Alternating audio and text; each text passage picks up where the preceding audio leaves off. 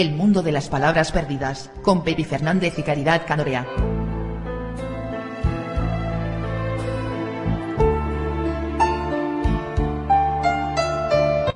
Gabriel García Márquez ha llegado al Salón de la Inmortalidad Literaria el 17 de abril de 2014.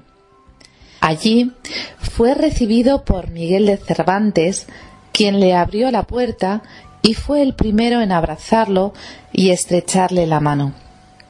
Luego, García Márquez recibió los saludos y abrazos afectuosos de Homero, Petronio, Honoré de Balzac, Stendhal, Guy de Maupassant, León Tolstoy, Fyodor Dostoyevsky, Anton Chekhov, Frank Kafka, Giuseppe Tomasi di Lampedusa, Alejandro Manzoni y un grupo adicional de grandes escritores que residen en el Salón de la Inmortalidad Literaria.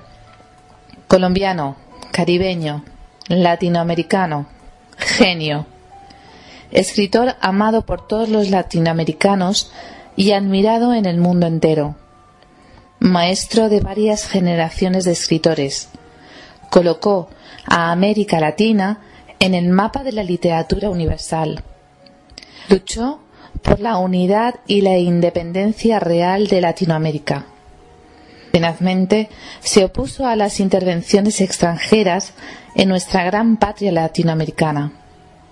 Ciudad Seba llora el cambio de residencia de Gabriel García Márquez. Que descanse en paz.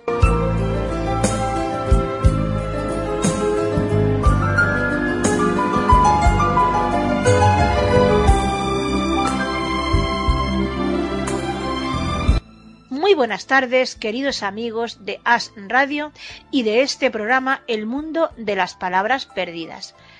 Habéis podido escuchar al principio una locución por nuestra compañera Caridad Canorea que nos lee un texto dedicado a Gabriel García Márquez que como sabéis ha fallecido hace unos días y nosotros desde aquí queremos rendir homenaje a toda su obra, a su persona, en fin, a todo, a todo lo que él ha representado. También hoy tenemos un programa cargadito de secciones, las habituales, y también muchísimas sorpresas que iréis descubriendo a lo largo del programa. Buenas tardes, Caridad. Bueno, pues buenas tardes, eh, Pepi. Pues sí, ya nos estamos acercando al veranito, hace ya más calorcito, ahí está todo verde, las flores están naciendo. Bueno, bueno, tenemos un programa preparado para todos vosotros espectacular. Y para empezar vamos a, escuchar a Eutiquio Cabrerizo, que nos habla de su segundo premio Tiflos y nos va a leer el párrafo de su novela premiada.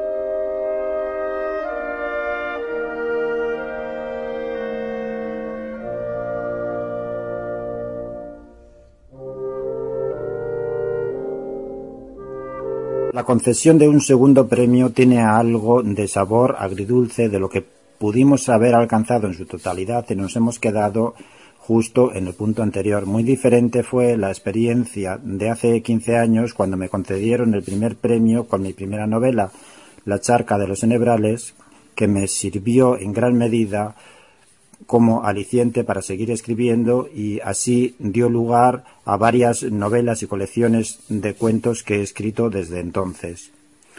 En esta ocasión, el segundo premio es verdad que mm, puede entenderse como un reconocimiento de que se va por el buen camino y al mismo tiempo representa un estímulo para continuar eh, mejorando el estilo en los próximos proyectos que ya estoy empezando a realizar.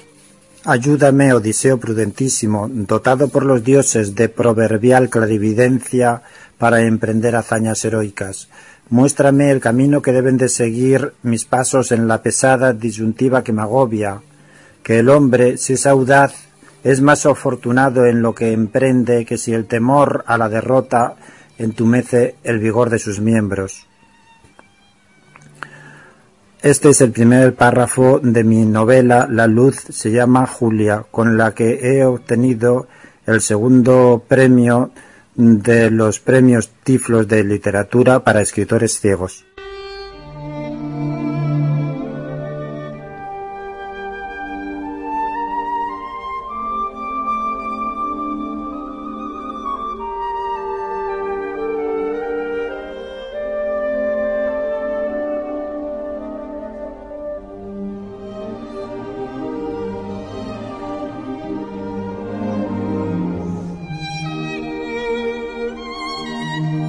Nos encontramos en la calle Huertas, en la librería El Renacimiento, regentada por don Jaime.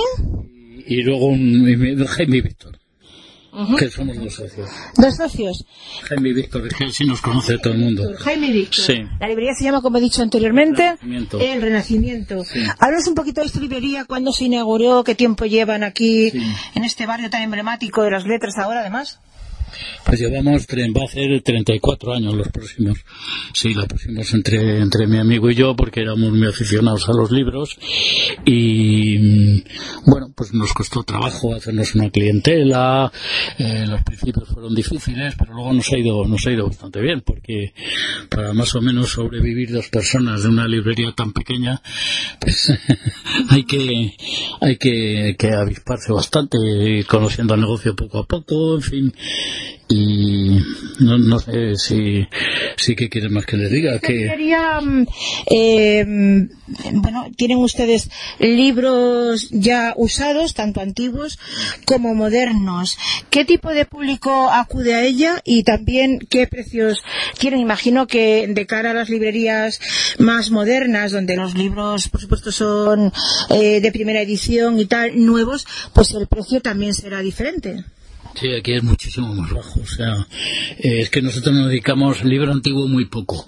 Realmente empezamos con libro antiguo caro, bueno, pero eh, la clientela ha cambiado, los tiempos han cambiado y entonces normalmente tenemos libro eh, de segunda mano, o sea, libros eh, del, de, de, de- de- bueno, no digo este siglo porque del si- siglo XX, siglo, del siglo XX, eh, normalmente y a precios pues prácticamente muchísimos libros de un euro, De un euro, tres euros, euros. cinco euros, ¿no? los libros más caros pues 20 euros de, de ese orden, pero vamos, eh, lo normal son de 3 a 5 euros los libros que vendemos nosotros. Yo me pasaría horas y horas en esta librería, desde luego. Tenemos una sección de más antiguos y tal, pero vamos, lo demás todos son muy, muy, muy corrientes, o sea, no, no, ¿Y cómo se abastece? Es decir, yo puedo venir aquí con libros que tenga en casa y dárselos. La persona que viene quiere algún, algo, o sea, alguna reportación económica o los entrega gratuitamente o ambas cosas. No, nosotros em, antes comprábamos en casas. En casas normalmente comprábamos eh, colecciones, claro, em, bibliotecas enteras, pues si fallecía una persona o se iban a mudar a otro sitio, le molestaban los libros.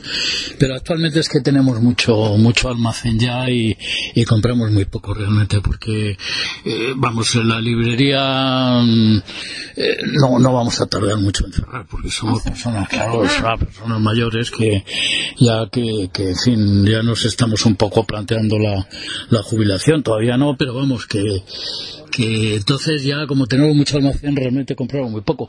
Normalmente sí, pues habrá gente que, que nos viene con, a veces nos regalan los libros, pero cuando te los regalan son tan malos que, es que son para llevarlos directamente al contenedor, claro. O sea que... Yo amo profundamente los libros y, y no sé, a mí me da, me da pena tirarlos, pero a mí me gustaría que se aprovechara. Pero claro, hay veces que, que es casi peor porque te ocupa un lugar que podrías ocuparlo por otros libros vendibles, claro, porque esto es muy pequeño y, y luego ah, te viene gente a regalar. Hace poco me vi una, una pobre señora con una enciclopedia sopena que día se que no venda, que son 30 tomos así de grandes, ahora lo pones aquí lo tienes que vender para venderlo en 10 euros. Claro, no te merece la pena. Claro, el espacio es. Claro. Y luego los libros grandotes se venden muy mal. Entonces, son libros así más grandes y tal, que se venden bien son los libros pequeños. Este que tengo yo aquí en manos, que parece que tiene ya gastadillo. ¿Este qué libro es? Pues mire, es un libro, es una es historia del mundo en la, en la edad moderna. Lo que pasa que es de la historia del mundo en la edad moderna solo un tomo. Fíjese con la bonita encuadernación que tiene y tal, el precio que tiene. el precio que tiene. ¿Y este ¿eh? más pequeñito? Pues este no sé, pero este no le tengo puesto aquí el precio. Pero este, el título más que sí. el título. Ah, pues el título es Historia del Oriente, Egipto, Caldea, Palestina, Fenicia y Persia. Pues este es un libro que le pondría un euro. O sea que no... Y también me llama mucho la atención los pósteres estos antiguos que tenéis. Sí, estos, estos, son, pues, son láminas, grabados, Estos estaban pegados en un álbum y yo los arranqué y los aproveché y los fui pegando en cartoncitos, ¿no? Pero estos, por ejemplo, que son grabados de época y tal, pues 50 céntimos, o sea que... El libro... Que más moderno que pueda tener aquí ahora mismo, más actual? No, no actual no tengo ninguno realmente. No, es difícil pues, pues de estos libros de, de cine, a lo mejor, pues aquí te pongo un euro, por ejemplo esto. ¿Tiene algún guion? A nivel Verdú, o así. ¿Cómo guion? ¿Guión en qué sentido? Guiones. Guiones, sí. No, no, no, no, no, tenéis. Novela, sí, todo al fondo ahí es literatura. Literatura y luego esa parte más bien ya es historia, filosofía. Permítame que yo toque, porque es la única manera. A ver, este está en cuadernación. Yo... Ah, esto es tela. Tela, tela editorial. Guía está en francés, guía de Tasos. Tasos es una ciudad de la, de la Grecia clásica, ¿no? O sea, que guía de Tasos. guías hasta. Sí, de todo, sí, sí, sí.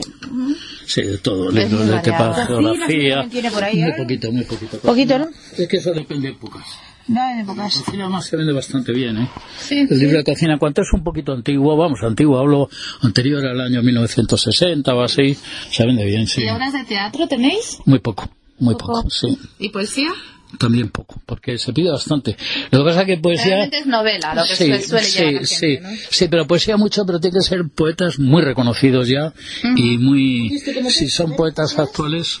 Claro, ¿Cómo? Sí, pues nada. nada esto es, es un, un, libro FGC. El santuario de Juno en Gavi. Una cosa es un santuario romano en, en pues, unas excavaciones y tal. Esto es dificilísimo venderlo. Muy esto, ¿Qué, ¿Qué, tipo de público esto, acude a esta librería? En dos euros, por ejemplo. Sí. Que vale más la bolsa casi que te das. ¿Qué tipo de público? Pues pues normalmente o estudiantes ya un poquito ya de tipo universitario así uh -huh. o gente normal un poco mayor más bien de más de 50 años más de 45 así son nuestros mejores clientes en general ¿eh? uh -huh. gente joven no demasiado y sí pero no tanto los libros baratos también la crisis acude a visitarles no nosotros no. La crisis, la librería siempre está en crisis. Sí. O sea, es un negocio que siempre ha sido, siempre está en crisis. O sea, que no, no lo notamos, no. Pero es un, el negocio para mí el más maravilloso que hay. Ser un buen librero es, es increíble. Sí, sí, claro. Luego yo además hago estos dibujos, sí. eh, que son a veces son dibujos que tengo en la pared, dibujos que hago yo. Entonces, pues los huecos los relleno con, con dibujos míos. Uh -huh. ¿eh? que bueno, lo vendo baratitos y tal, y es otro aporte también, ¿no? Y me búhos, un pájaro verde, hay elefantes, sí, sí, sí. ¿le gustan los búhos? ¿Por qué? bueno, no, no, los búhos no particularmente, pero pues le gusta a la gente y se venden bien. Ah, la buena suerte que dicen que traen. Pues no lo sé. Los elefantes también. Sí, sí, el elefante, en fin. Uh -huh. Y comprende. ¿Es usted un buen, un buen lector? Sí, sí, me, por desgracia me falta tiempo actualmente. es una de las ganas porque tengo ya para, para, para jubilarme y dejar la tienda para, porque, para tener más tiempo para leer, porque no tengo casa. Paradójicamente, ¿no? Sí, no, paradójicamente, pero es que me dedico mucho al, al dibujo, le, le echo mucho tiempo y estoy aquí toda la tarde y parte de la mañana también uh -huh. con mi socio. Mi socio está aquí también por las tardes, a veces hoy, hoy porque se ha tenido que ir después de comer y entonces pues eh, falta tiempo. ¿eh? Uh -huh. Hay que tener en cuenta que yo abro los, los sábados y domingos por la tarde también. Ah, ¿eh? también. Sí, sí, soy casi el único. Uh -huh. Son los días que más vendo. ¿Ah, sí? Hay gente que no vende, que no abre ni los, ni los, ni los sábados y domingos y está permitido. Bueno, incluso ya ni los sábados por la mañana. O sea que, por desgracia, tiendas de este estilo están desapareciendo casi todas. Sí, ¿eh? sí. Porque todo es ahora la venta por internet, que yo no sé, eso es una cosa muy. Sí, es práctica, es práctica, Claro, pero no tiene, no tiene el encanto, Claro, el encanto claro, de esa- de- de- claro, del claro. olor, de, de poder tocar los libros. Lo otro, otro aspecto muy bonito de este tipo de librerías, pues es la charla con el cliente, los amigos que haces, porque la gente que entra, pues ya tiene una cierta afinidad contigo, solamente por entrar en una librería de este tipo, ¿no? Otro libro, la Y hoy también un peso tremendo. ¿Cómo Tiene pesa? usted, tiene usted, Manía por los grandes. sí, por los grandes también esto. Este. Es una historia de la alta edad media en la, en España. Ahí, no. Uy, Ah, dale para arriba, para arriba. ¿tiene? Muy poco. Muy poco, ¿no? muy poco. ¿No tenéis literatura infantil? No, casi no. No, casi no. Pues Aquí eso no. veo esta de Goya, maravillosa. No, eso no, no es maravilloso. No, son las láminas, pero modernas y, por cierto, bastante malas. Bastante flojas. Sí, están hechas bastante. Con bastante poco cuidado, sí. ¿Un buen librero tiene que ser un buen lector? O... Sí, claro. Pues, ¿Verdad? que tener mucha Antes cultura. me preguntaba que si leía y me ha dicho que sí. Tener mucha cultura general. Pero no todos los libreros leen, ¿eh? No puede ser. No, claro. No, no puede ser y tener. eh, luego yo tengo una teoría que parece poco comercial, pero yo me gusta más que con el tiempo el cliente se vaya adaptando a mis gustos que yo a los gustos del cliente. Quizá, quizá eh, se tarda más en, en afianzar así el negocio, pero al, al final disfrutas tú más. O sea, quiero decir que eh, comprando un poco los libros que, que más te gustan a ti, especializándote en los temas eh, más eh, no sé, es mejor que decir, no, es que ahora está de moda esto, vamos a comprar esto, como sea, para vender más, pues no, no, es mejor, es mejor un poco que, y así pues vas poniendo tu personalidad en la librería, ¿no? Que no, que no vender, porque si no sería como quien vende melones, una cosa así, ¿no? Ha salido tal libro, venga, ¿cuántos te mando? Tal, pam, pam, Ahora la mayoría de las librerías es, son vend- vendedores de libros, no son libreros como, como eran antiguamente. claro, como, como quien vende, pues, Como quien vende regalos o melones o regalitos, o así, claro, no. Por eso le preguntaba Claro, yo. claro, sí, hacía sí, dos sí. preguntas. Claro. Pues muchísimas gracias Nada, por a atendernos. ustedes Muchas por, gracias. por el acordarse de nosotros. ¿eh? Hemos pasado por aquí. Me ha parecido muy bien. Nada. Pues aquí hay un cliente en la librería del Renacimiento y le vamos a hacer unas preguntillas. Buenas tardes. ¿Qué tal? ¿Cómo te llamas? Oliver. ¿Tú cuando acudes a este tipo de librerías, qué es lo que vienes buscando? Pues casi siempre lectura de ensayo. Casi siempre. ¿Te gusta el ensayo? Sí. Ujú. ¿Qué estás estudiando o trabajas en qué? Estoy trabajando ya. Estoy trabajando de diseñador gráfico. ¿Diseñador gráfico? Sí. ¿Y qué tipo de ensayo te gusta? Pues de historia, de. de cosas un poco. eh, como un poco ocultas, un poco que no salen a la luz, digamos. ¿Te gusta Simbología. Simbología o, bueno, ensayo de todo tipo. eh. Me he leído desde animales, historia, ciencia, no sé, un poco de todo. ¿Y por qué buscas eh, información en este tipo de...? Porque hace dos, tres años que empecé a leer y, y simplemente me atrae ese tipo de lectura. Ajá. Ninguna otra. ¿Y en otras librerías no encuentras este tipo de libros? Este tipo de libros exactamente no. No, la verdad que hace no mucho que la conozco la librería y, y me, me encanta. Bueno, pues que sigas leyendo y muchas gracias por contestarnos. Oliver, que tienes un nombre muy bonito. Pues muchas gracias. Y muy literario también. Oliver, ¿tú? Ay, ay. el buscador, el buscador.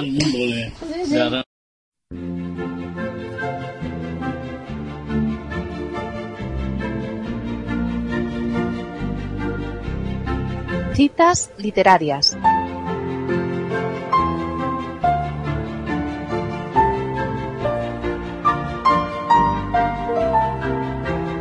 En el lenguaje ordinario, las palabras sirven para nombrar las cosas. Pero cuando el lenguaje es realmente poético, las cosas sirven para nombrar las palabras. José Huber.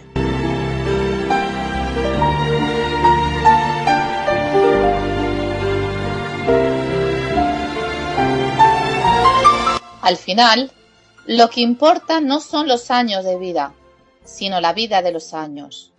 Abraham Lincoln.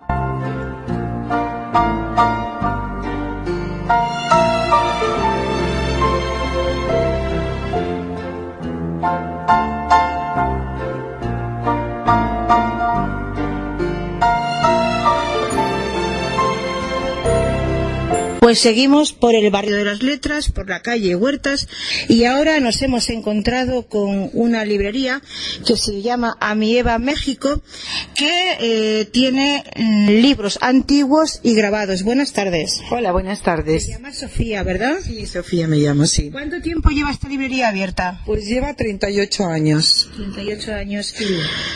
Eh, vendéis libros antiguos dedicados a viajes. A viajes principalmente, sí. Principalmente, sí, ¿no estamos tenéis- grabados también Ajá. eh, de viajes por todo el mundo. Sí, pero no tenéis ningún otro tipo de literatura, simplemente viajes, ¿no? Bueno, la mayoría de los libros son de viajes, aunque sí puede haber algo de literatura, alguna obra del Quijote, pero vamos, no es nuestra especialidad. Esto es porque muchas veces se compran lotes de libros y vienen entre ellos, pero ya te digo que nuestra especialidad son los libros de viajes antiguos, principalmente del siglo XVIII y XIX. Entonces tenéis un público muy concreto. Aquí el que viene y muy selecto el que viene. No, no es tanto los selectos, sino la mayoría de los clientes que hemos tenido hasta ahora son coleccionistas y también pasa por aquí mucha gente extranjera que también son los que compran grabados principalmente de sus países de origen. ¿Cuánto cuesta un grabado?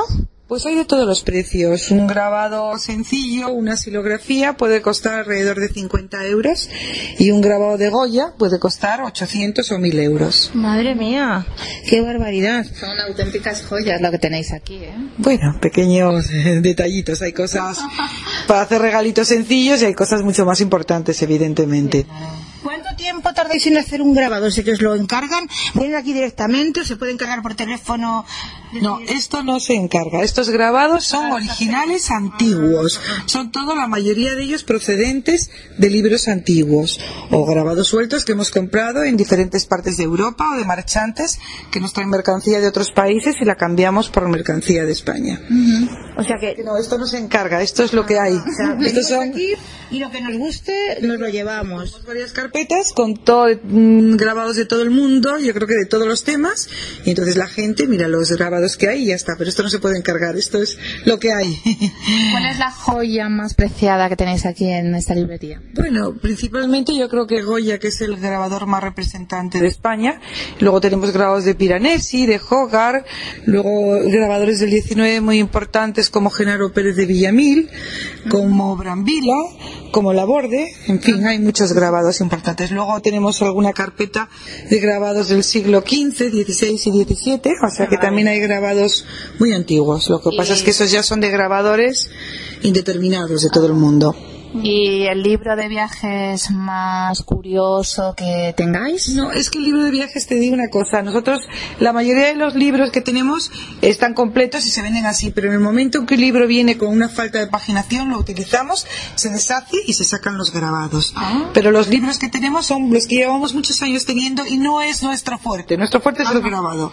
El libro, digamos que está un poco de complemento y bueno, pues se va vendiendo, pero vamos, el grabado es el fuerte de esta tienda. ¿Cuál es eh, el- lo más económico que podemos encontrar, encontrar aquí en esta librería y lo más caro? Pues lo que te comenté antes, las silografías, que son unas silografías, que son unos grabados hechos en madera de boj y son todos del siglo XIX, proceden de una revista que se llamaba La Ilustración Española y Americana y eso es lo más económico, que pueden ser de 30, 50, 60 euros. Y lo más caro, lo que te decía, grabados de Goya, que pueden costar, depende de la tirada, 1000, 1200, 1500. Luego también hay mapas del siglo XVII o XVIII que pueden estar alrededor también de 1800, 2000 euros. O sea que eso es lo que sería más caro. Pues nada, Sofía, ha sido un placer hablar contigo. Muchísimas gracias. Muchísimas Encantada, Eh, encantada. ven- ¿Vendáis mucho la crisis Sí, también? se nota mucho la crisis. Sí, sí, Visita, sí, sí, no, sí, efectivamente. Sí, porque los grandes coleccionistas ya no es como antes, ya vienen en contadas ocasiones y la verdad es que el, el negocio ha bajado bastante las ventas. Pero bueno, estamos aguantando a ver si superando la crisis volvemos otra vez a, a recuperar el ritmo anterior. Pues muchas gracias por atendernos. Nada, encantada. Hasta luego. vosotras, a vosotras.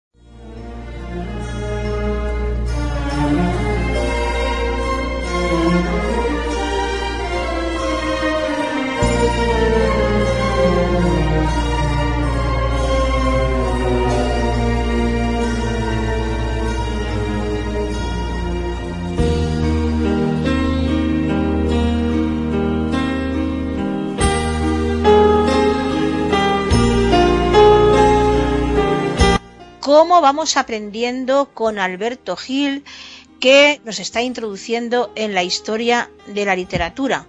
Poquito a poco, pues vamos obteniendo más conocimientos de algo que tenemos en común todos los que hacemos y los que escucháis este programa, que es la literatura.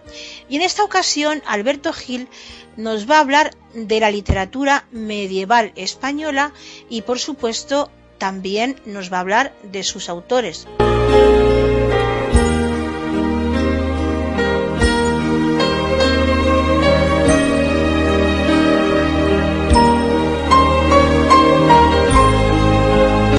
Muy buenas amigos y amigas del mundo de las palabras perdidas, un mes más con vosotros. Eh, bueno, espero que hayáis disfrutado de las efemérides literarias del mes de abril con el Día del Libro y la lectura. Y bueno, pues vamos al lío de la historia de la literatura. Continuamos con la época medieval. Evidentemente, resumir en cinco minutos la literatura medieval pues es una tarea casi hercúlea, podríamos decir. Entonces vamos a dedicarle algún capítulo más eh, de lo que el mes pasado hablábamos de las características generales de la Edad Media y en este de hoy hablaremos un poco siquiera por encima de los grandes autores de lo que es la literatura medieval castellana eh, para luego el próximo eh, ya hablar de, los escritores europeos también de la Edad Media y creo que terminaríamos así el, curso.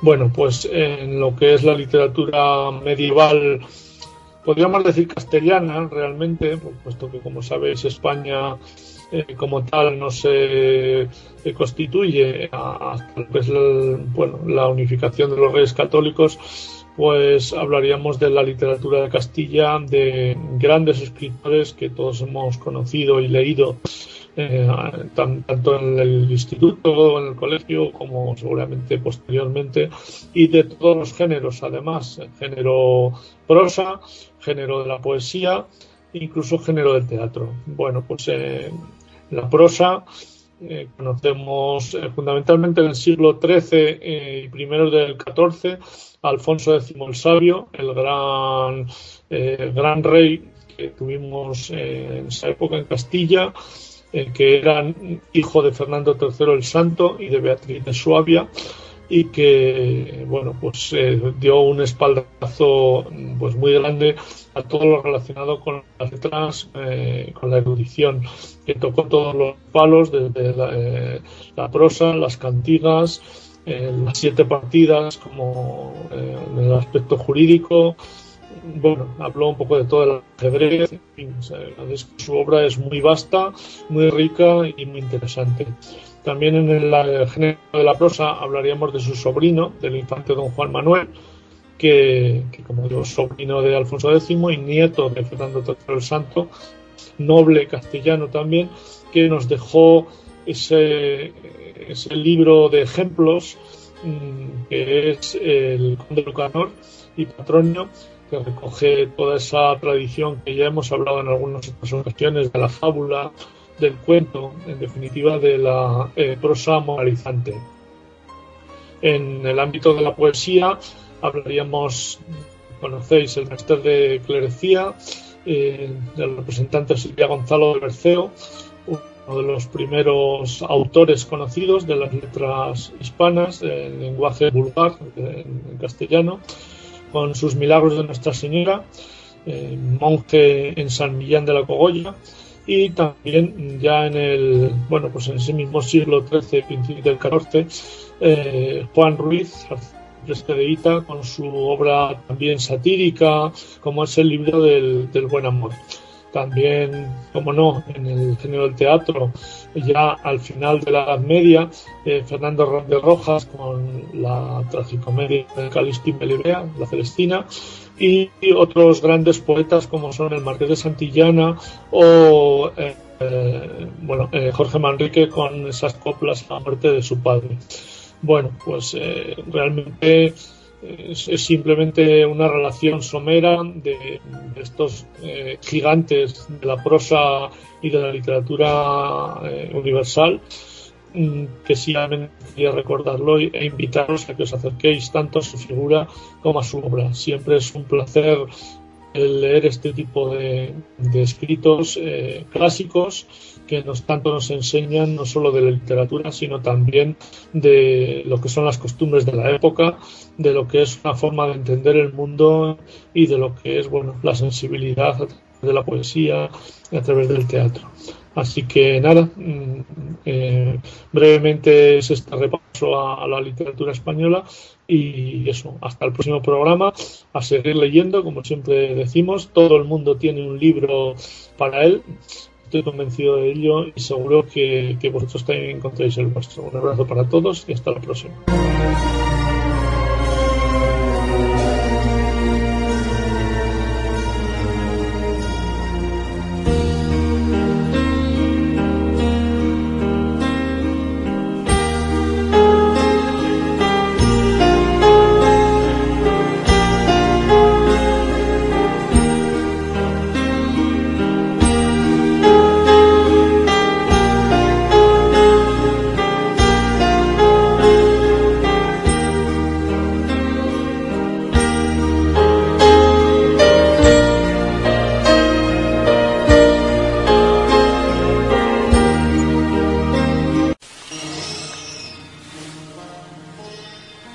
Proverbios.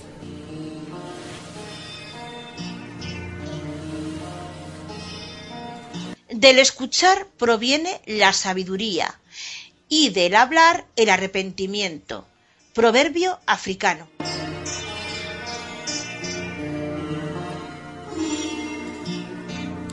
La paciencia es un árbol de raíz amarga, pero de frutos muy dulces. Proverbio persa.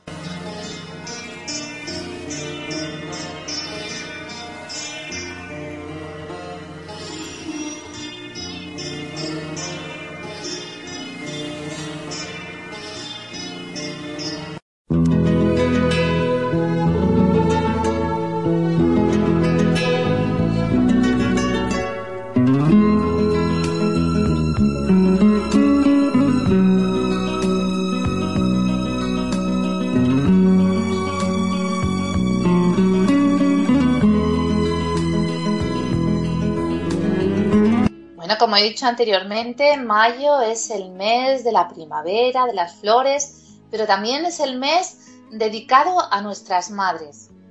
Así que hoy nuestro compañero Ángel Martín Blas nos va a dedicar unos poemas preciosos para el Día de la Madre. Y además Javier Bernal nos va a recitar dos poemas escritos por él.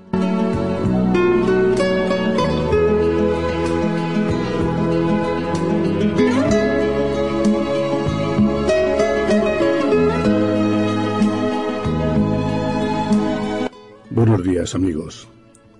En el mes de mayo tradicionalmente se viene celebrando el homenaje a la Madre, el Día de la Madre.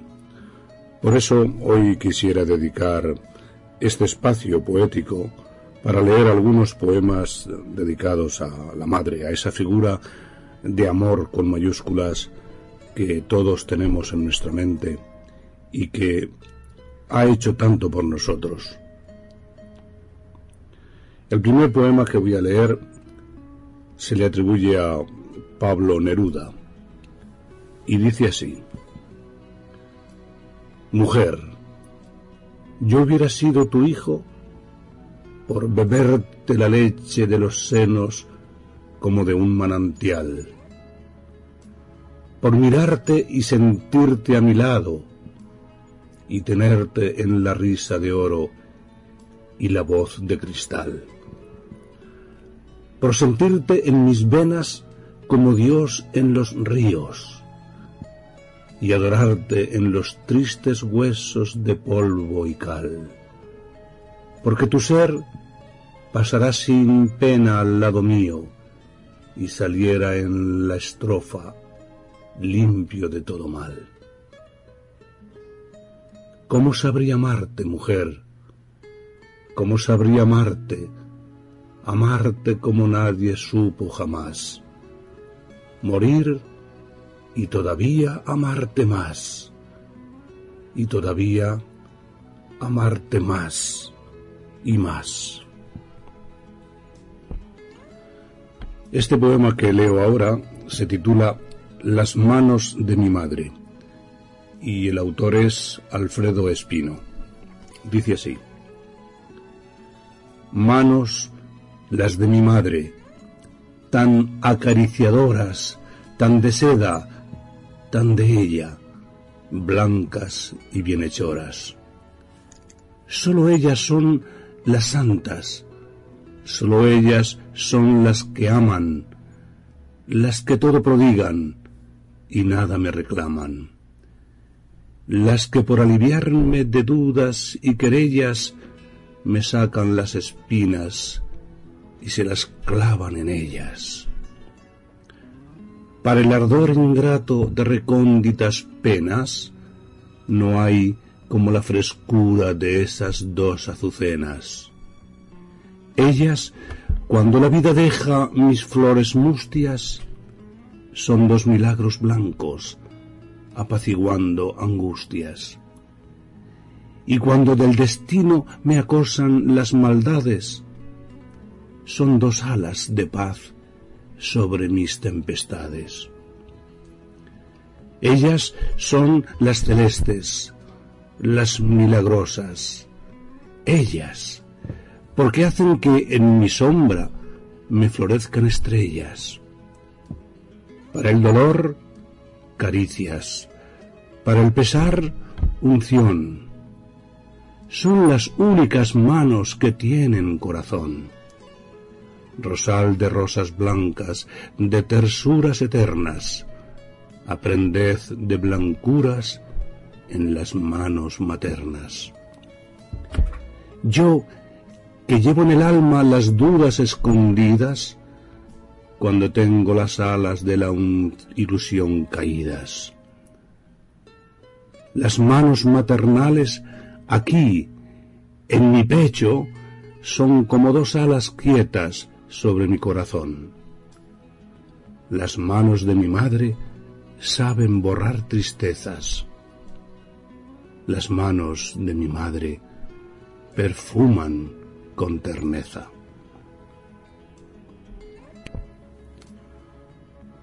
La poetisa Gabriela Mistral también escribió un poema y lo titulaba La Madre Triste. Duerme, duerme, dueño mío, sin zozobra, sin temor. Aunque no se duerma mi alma, aunque no descanse yo. Duerme, duerme, y en la noche seas tú menos rumor que la hoja de la hierba, que la seda del vellón. Duerma en ti la carne mía, mi zozobra, mi temblor. En ti ciérrense mis ojos. Duerma en ti mi corazón. Pablo Neruda escribió un poema que lo titulaba La Mamadre. Dice así. La mamadre viene por ahí, con zuecos de madera. Anoche sopló el viento del polo, se rompieron los tejados, se cayeron los muros y los puentes. Aulló la noche entera con sus pumas. Y ahora, en la mañana de sol helado, llega mi mamadre, doña Trinidad Mar Verde, dulce como la tímida frescura del sol en las regiones tempestuosas, lamparita menuda y apagándose, encendiéndose para que todos vean el camino. Oh dulce mamadre, Nunca pude decir madrastra. Ahora mi boca tiembla para definirte, porque apenas abrí el entendimiento, vi la bondad vestida de pobre trapo oscuro, la santidad más útil, la del agua y la harina, y eso fuiste. La vida te hizo pan, y allí te consumimos. invierno largo a invierno desolado, con las goteras dentro de la casa, y tu humildad ubicua, desgranando el áspero cereal de la pobreza, como si hubiera sido repartiendo un río de diamantes. Ay, mamá, ¿cómo pude vivir sin recordarte cada minuto mío? No es posible. Yo llevo tu mar verde en mi sangre, el apellido del pan que se reparte de aquellas dulces manos que cortaron del saco de la harina los calzoncillos de mi infancia, de la que cocinó, planchó, lavó, sembró, calmó la fiebre. Y cuando todo esto estuvo hecho, y ya podía yo sostenerme con los pies seguros, se fue, cumplida, oscura, al pequeño ataúd, donde por primera vez estuvo ociosa bajo la dura lluvia del ternuco.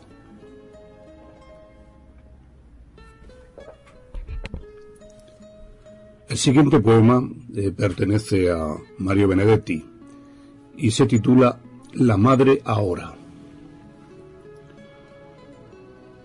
Doce años atrás, cuando tuve que irme, dejé a mi madre junto a la ventana, mirando la avenida, y ahora la recobro solo con un bastón de diferencia. En doce años transcurrieron ante su ventanal algunas cosas, desfiles y redadas, fugas estudiantiles, muchedumbres, puños rabiosos y gases de lágrimas, provocaciones, tiros lejos, festejos oficiales, banderas clandestinas, vivas, recuperados, y después de doce años mi madre sigue en su ventana mirando la avenida, o acaso no la mira, solo repasa sus adentros, no sé si de reojo o de hito en hito, sin pestañear siquiera. Páginas sepias de obsesiones, con un padrastro que le hacía enderezar clavos y clavos, o con mi abuela, la francesa, que destilaba sortilegios, o con su hermano, el insociable, que nunca quiso trabajar. Tanto rodeo me imagino cuando fue jefa en, en una tienda, cuando hizo ropa para niños y unos conejos de colores que todo el mundo le elogiaba. Mi hermano enfermo oyó con tifus. Mi padre bueno y derrotado por tres o cuatro embustes, pero sonriente y luminoso cuando la fuente era de ñoquis. Ella repasa sus adentros, ochenta y siete años de grises, sigue pensando distraída, y algún acento de ternura se le ha escapado como un hilo que se les ha escapado, como un hilo que no se encuentra con su aguja.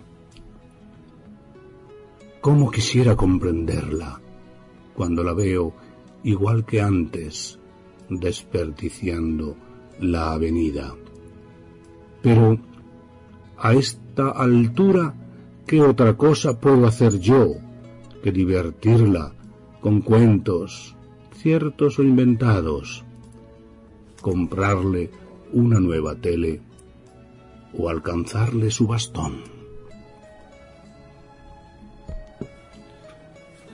Y por último voy a leer un poema que escribí a mi madre hace ya mucho tiempo y que está incluido en el último libro que acabo de publicar el año pasado. Dice así. A mi madre. de tanto amar, la piel tienes marcada con surco de desvelos. Gota a gota has ido derramándote y se nota que llevas por servir tu sien nevada. ¿Qué fuerza manas, madre, si ya nada te queda de entregar?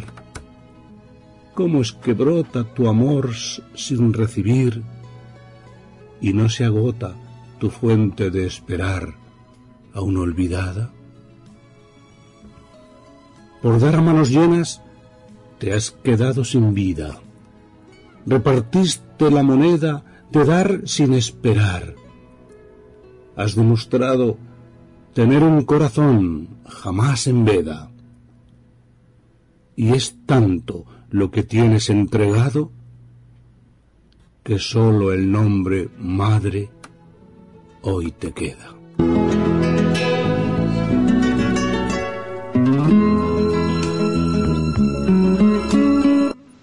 Pues hoy en nuestra sección Huellas Poéticas tenemos con nosotros a Javier Bernal, que ya nos visitó hace un tiempo con uno de sus relatos y en esta ocasión nos va a recitar dos poemas. ¿Qué tal, Javier? ¿Cómo estás? Hola, muy buenos días, Pepi. Pues de momento bien, aquí esperando a ver qué nos cuentas tú.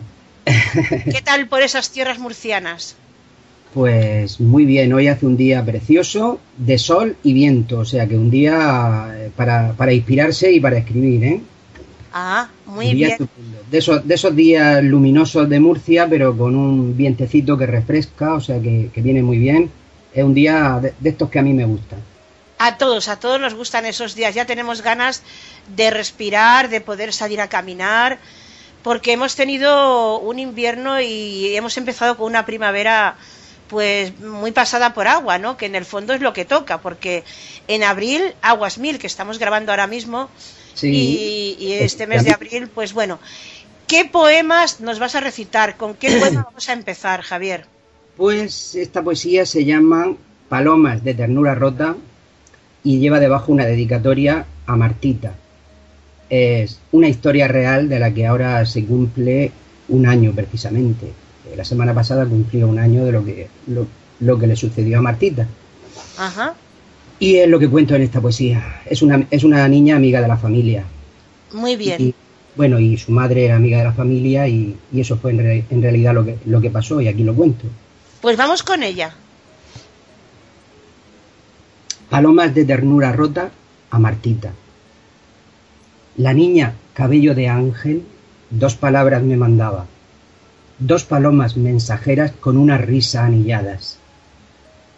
Las tardes de luz y escuela, río, puente, niños, agua, hojas, trino, pasos, voces.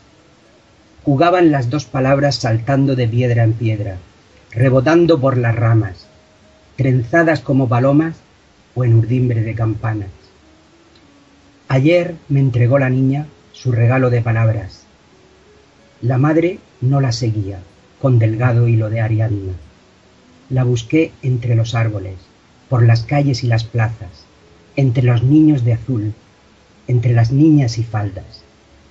La encontré detrás del cielo, sobre la estrella más baja, siguiendo a cabello de ángel con su largo hilo de plata. Hoy ha cruzado la niña con sus dos palomas blancas traían un ala rota, ya no estaban anilladas. Al vuelo las he tomado, pues se caían al agua. Guardará el aire sus ecos. La niña ya nunca pasa. Maldigo sin un objeto al universo, a la nada. Maldigo la sinrazón de esa luz sin su galaxia. Maldigo a los sinsentidos. Yo te maldigo, guadaña. Ya está. Bueno, Javier, qué poema más triste, pero qué bonito a la vez. Tiene las dos cosas. Así sucedió. Y era amiga, era amiga nuestra, la madre. En pues. ya te digo, se cumple ahora un año. Pues bueno, eh, con este poema hacemos un homenaje a la pequeña Marta, que ya te digo, me ha parecido un poema muy triste, pero precioso a la vez. ¿Y el segundo que nos vas a recitar, Javi? El segundo se llama Amanecencias. Y la dedicatoria abajo pone autorretrato familiar. Ajá. O sea que ya da una idea de, de lo que es, ¿no? Es Venga, pues un- una mañana en casa, podríamos decir. se llama Amanecencia. Amanece entre noticias de un mundo ya desahuciado. Una campana a lo lejos, diapasón de la ciudad, con su inequívoco compás, va anunciando que la tierra una vez más ha regresado. El viento de la mañana hace gemir las miniaturas que un día fueron gigantes espada en mano contra el mundo. Tacetea alguna estancia. Chirrían unos motores apenas recién despertados. Una mujer pone orden en la caja de Pandora y en todas las cosas de aquí. Una muchacha ensimismada se postula ante el espejo. Ensaya veinte perfiles. Cambia otros veinte de plano. Ahora modula su pelo. Ahora entorna los párpados. Ahora conjuga la ropa en tiempo, color y forma. Toma en sus manos el libro, voz de todos los sabios, y entre vapores de sueño va apresurando el paso. Canta una niña retailas, juega a las adivinanzas, a las palabras cruzadas, a misterios y princesas. Va a la escuela de la mano. Huele en las calles a azahar, a hierba mojada de estrellas. Huele a tiempo de vivir la vida en largo, ancho y alto.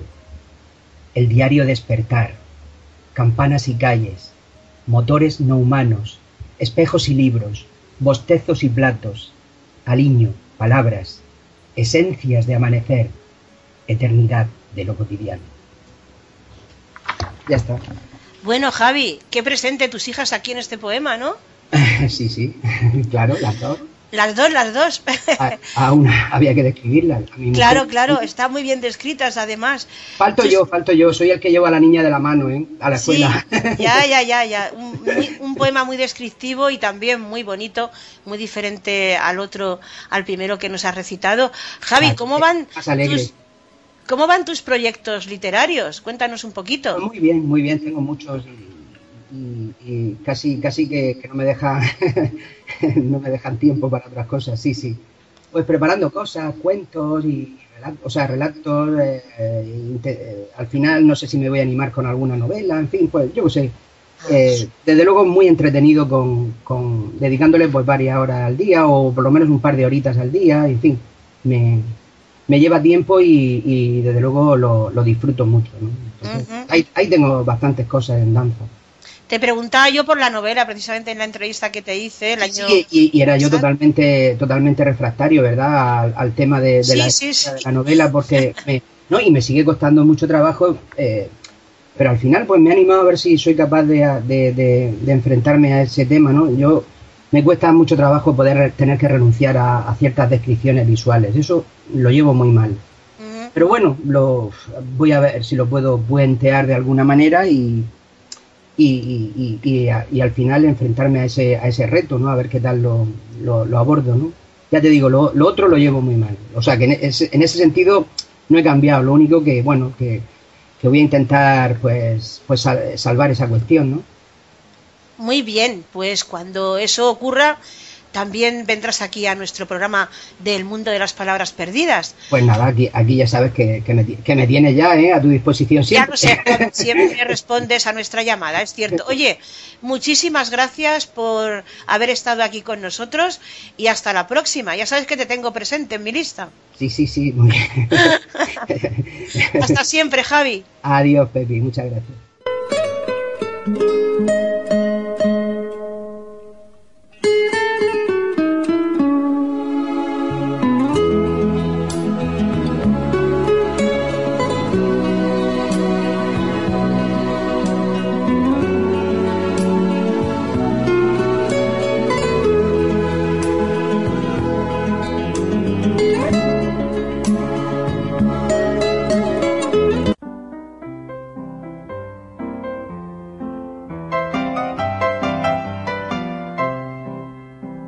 refranero.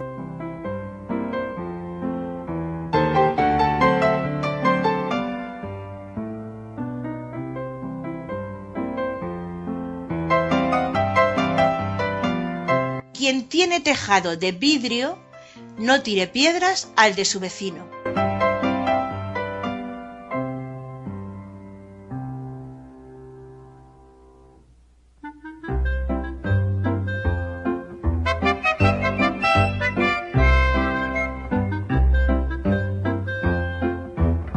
Cuando fuiste martillo, no tuviste clemencia. Ahora que eres yunque, ten paciencia.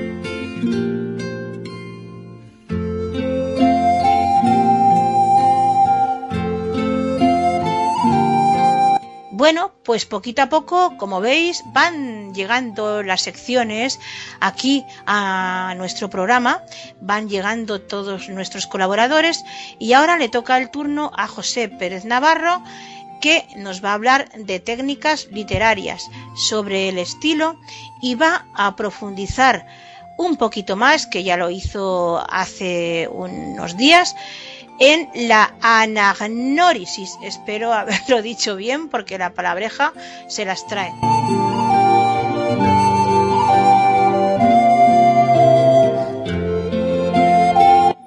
Buena hora, amigos del mundo de las palabras perdidas. Afectuosos saludos y vamos a por otro comentario de esta nada fácil explicación. En mi primera intervención hablé, pero muy brevemente, de la anagnórisis. En la segunda amenacé con que, con que se hablaría más ampliamente de ella. Y la amenaza ya está aquí. No es que yo tenga ninguna preferencia por la, por la anagnórisis, pero sí es un recurso lo suficientemente importante, digo yo, como para que lo machaquemos. Ahí vamos pues un poquito hablando de él. Proviene del griego y quiere decir reconocimiento. Ya he dicho que es un recurso que consiste en el descubrimiento por parte del personaje de información esenciales sobre su identidad, sobre sus seres queridos o incluso sobre su entorno. Datos que permanecieron ocultos para él, o sea, para el personaje, hasta ese momento. La revelación de esta información pues altera la conducta del personaje y le obliga a hacerse una idea más exacta, más real de sí mismo, de cómo más fiel es. Ya dije que, que fue Aristóteles el que la expresa por primera vez que se sepa. Estas cosas ya sabéis, ¿eh? que se sepa. Que el hombre descubre y descubre y descubre cosas casi cada día. Explicó el gran filósofo griego que el momento ideal para la anagnórisis es el giro de la fortuna. En un momento dado, el elegido por el autor, lógicamente, que es el que hace y deshace, todo se le revela y hace claro al protagonista, claro, ¿eh? en, en ese instante con efectos demoledores. Decía Aristóteles que cuando se le representa, descubre el personaje todo esto, pues son efectos demoledores, efectos terribles. Por ejemplo, cuando en la tragedia de Sófocles, Edipo Rey, cuando Edipo se entera que la persona que había matado era su padre y la esposa del muerto era su madre. Tarde ya para todos, pues la información le llega cuando los acontecimientos ya han tenido lugar. Un caso especialmente emocionante y terrible es cuando Ágave, protagonista de las vacantes de Eurípides, Eurípides, autor, las vacantes, el título, que llega a la ciudad de Tebas con una cabeza que ella, o sea, Ágave, la protagonista, creía que era de una fiera y que realmente es la de su hijo Penteo. Este hecho tiene lugar porque el dios Dionisios se, apodera de, Ágave, de perdón, y es decir, entra en su cuerpo, maneja su espíritu y ya no puede llegar a conocer la verdad hasta que es demasiado tarde. Vamos a ver. Em, sin faltar el respeto a nada ni a nadie, por supuesto, también en las tragedias griegas, digamos que existía algo parecido a lo que hoy en día llamamos como botellón, es decir, por influencia del dios Dionisos e incluso de otros, pues se producían grandes juergas donde se bebía, donde había una exaltación del sexo, hasta que los, los humanos perdían el control y hacían cosas que por supuesto eran ajenos totalmente a ellas. Para acabar, un ejemplito más de la anagnórisis. Os hablo de una muy muy utilizada en las obras griegas y más tarde imitadas por los latinos y más tarde todavía llevadas a la pantalla.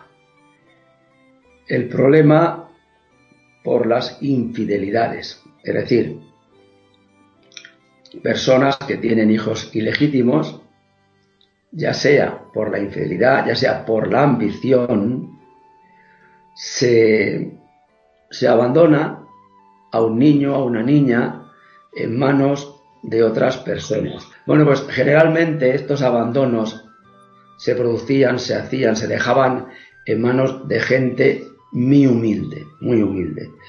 Hasta que al final se descubre, el propio protagonista descubre, a través de, acontecimientos encadenados, de su origen, que casi siempre es un origen noble e incluso real. Bueno, pues hemos dejado el análisis definitivamente, os, lo prometo de verdad. Pasemos al estilo que es realmente el tema de hoy. ¿eh? El, estilo. Dejaremos pues para, para el último día el lenguaje acompañado de unas explicaciones de recursos. Bueno, el estilo es la manera de de escribir o hablar de un escritor o de un orador. No por lo que respecta a, a las cualidades esenciales y permanentes del lenguaje, sino en cuanto a lo accidental, variable y característico del modo de formar, combinar y enlazar los giros. Frases, periodos, expresar los conceptos. El estilo es pues como un sello de la personalidad del autor, pero no sólo de un autor, también lo es de una obra, de un género, de una época e incluso de una corriente literaria. El estilo es tal que varios autores pueden utilizar unas mismas técnicas, pero se ve el distinto estilo personal de cada uno de ellos. A pesar de que el estilo sea personal, hay estilos eh, colectivos y hasta pasar de una lengua a otra. Aspectos que se toman en cuenta, solo unos poquitos orientativos a la hora de, analizar los, los, estilos. Tipos de estilo. Ya digo que unos poquitos solo. ¿eh? Sencillo, medio y grave o sublime. Es decir, el no va más. ¿eh? Esta es una clasificación que hacen los retóricos y dentro de estos estilos ya he dicho sencillo, grave y, sublime, se distinguen un enorme montón, pero nos quedaremos con aquellos que más nos suenan, que más nos suenan a los que a los que no somos expertos en estos temas, ¿verdad? Pues ahí van, muy poquitos. Claro, confuso, irónico, directo, grotesco, mordaz, que también se nos da a los españoles, ¿eh? festivo, también se nos da bien a los españoles. ¿eh? Afortunadamente, el festivo, pomposo, afectado, amanerado, grandilocuente, patético. Si pasamos a la función poética, mil recursos hay, pero ahí van cinco o seis nada más para que tengáis una idea de, lo que hablamos. Alegoría, aliteración, cacofonía, encabalgamiento, epíteto, hiperbatón, hipérbole, onomatopeya, perífrasis y se acabó. He dicho algo más de seis, pero bueno, vosotros sabréis disculparme. El próximo día y último, alguno de estos aspectos los hablaremos y los explicaremos, para después pasar al lenguaje. No me, no me protestéis ya que el tema es muy complejo, pero seguro que esta noche nos, vamos a acostar sabiendo algo más o recordando algo de lo que aprendimos en su momento. Gracias, muy, muy, muy, queridos amigos, y será hasta el próximo programa que andará por allá por el mes de junio, salvo que mi jefa diga lo contrario. Muy buenas tardes, noches o mañanas. Gracias.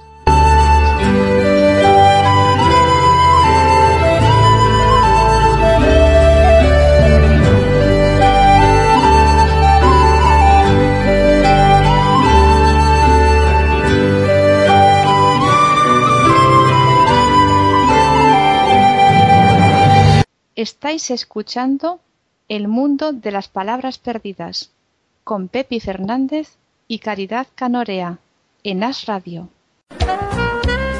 Hola chicos, ¿qué tal? Soy Marina Reche y vengo a hablaros de la coctelera. Yo soy Orlando Alberdi y vengo a hablaros también de la coctelera. Qué aburrido, ¿no? Los dos hablando de lo mismo.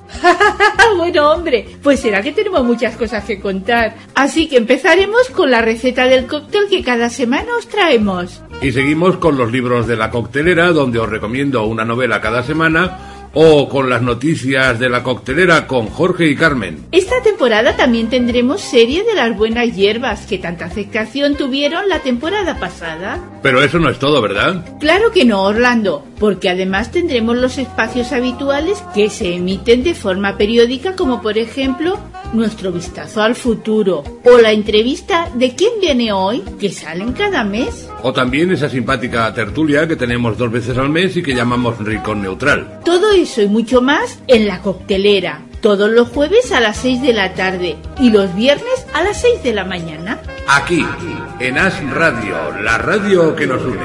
Ah, y recordad que podéis escribirnos a la coctelera 2010 arroba gmail.com para contarnos cosas, hacernos peticiones o opinar sobre cualquier cosa del programa. Nos vemos en la coctelera.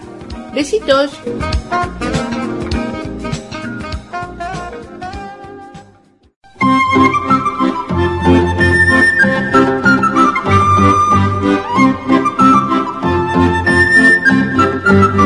Y ahora, después de estas cuñas publicitarias, nuestro compañero Carlos Andrés Vallejo nos va a traer unas anécdotas literarias repletas de recuerdos. Escuchémosle.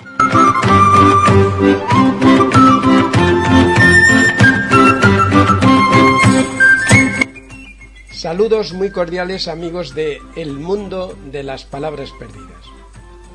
Pues sí, estimados oyentes, como quien no quiere la cosa, mes a mes, programa a programa, buscando, hallando y compartiendo con todos vosotros palabras y más palabras, estamos llegando al final del curso. Pero antes de transitar por el temido mes de junio, por los estudiantes, claro, hagamos parada y fonda en el florido y hermoso mes de mayo. A lo largo de mi infancia y adolescencia, el mes de mayo fue para mí el mes de las flores, lo cual no implica que el de abril fuera el de los capullos. El mes de María y el mes de las comuniones. Nunca fue el de las madres, puesto que su día lo asocié siempre al 8 de diciembre, día de la Inmaculada Concepción. Ni mucho menos lo relacioné con la celebración del Día del Trabajo. Se conoce que tal circunstancia no figuraba en el horizonte inmediato de mi vida, ni tampoco con San Isidro Labrador, ni siquiera con el 2 de mayo.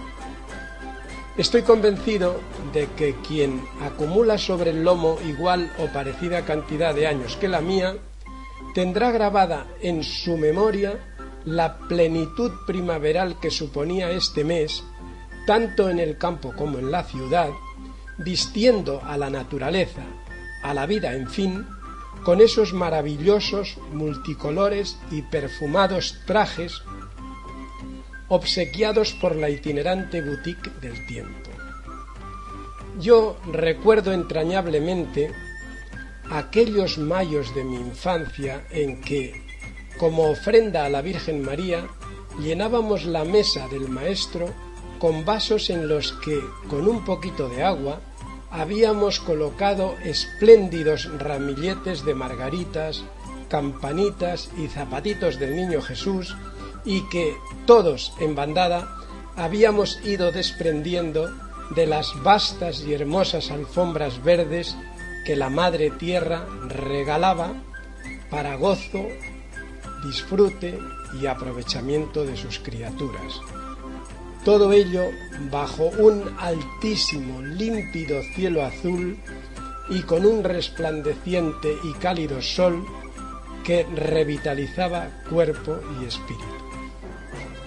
Recuerdo asimismo, y supongo que muchos de vosotros también, ya fuera en la escuela, ya en las capillas de los colegios donde estudiamos, o en la iglesia del pueblo o ciudad, haber cantado, si no diariamente, casi, aquello de venid y vamos todos con flores a Porfía, con flores a María, que Madre nuestra es.